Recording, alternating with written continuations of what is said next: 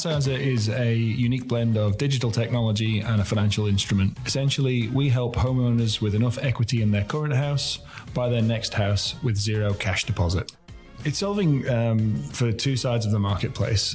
It is hard. I've learned more in three years than I've learned in 30 years. Uh, last few months is that we as a as an organization created our first set of values and one of them is that growth mindset and you know looking at things in a different way because uh, if, if you if you don't do that you're not learning you're not moving forward and you're closing off to opportunity so if you, go back to you know what drove me away from a corporate environment it's there's a lot of energy and a lot of excitement um, that only this kind of environment can bring. It's it can be heartbreaking at times. It's been really tough I'm not going to lie it's hard out there but it's ultimately really fulfilling.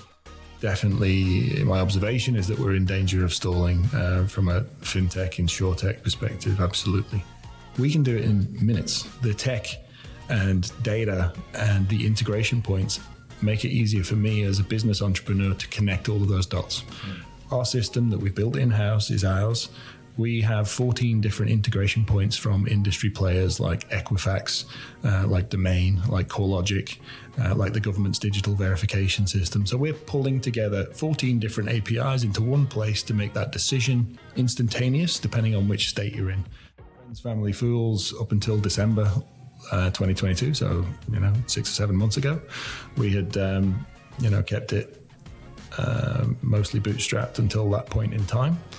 We were, you know, difficult capital raising environment last year. We were, you know, going traveling pretty well. We were getting good indicators in the market.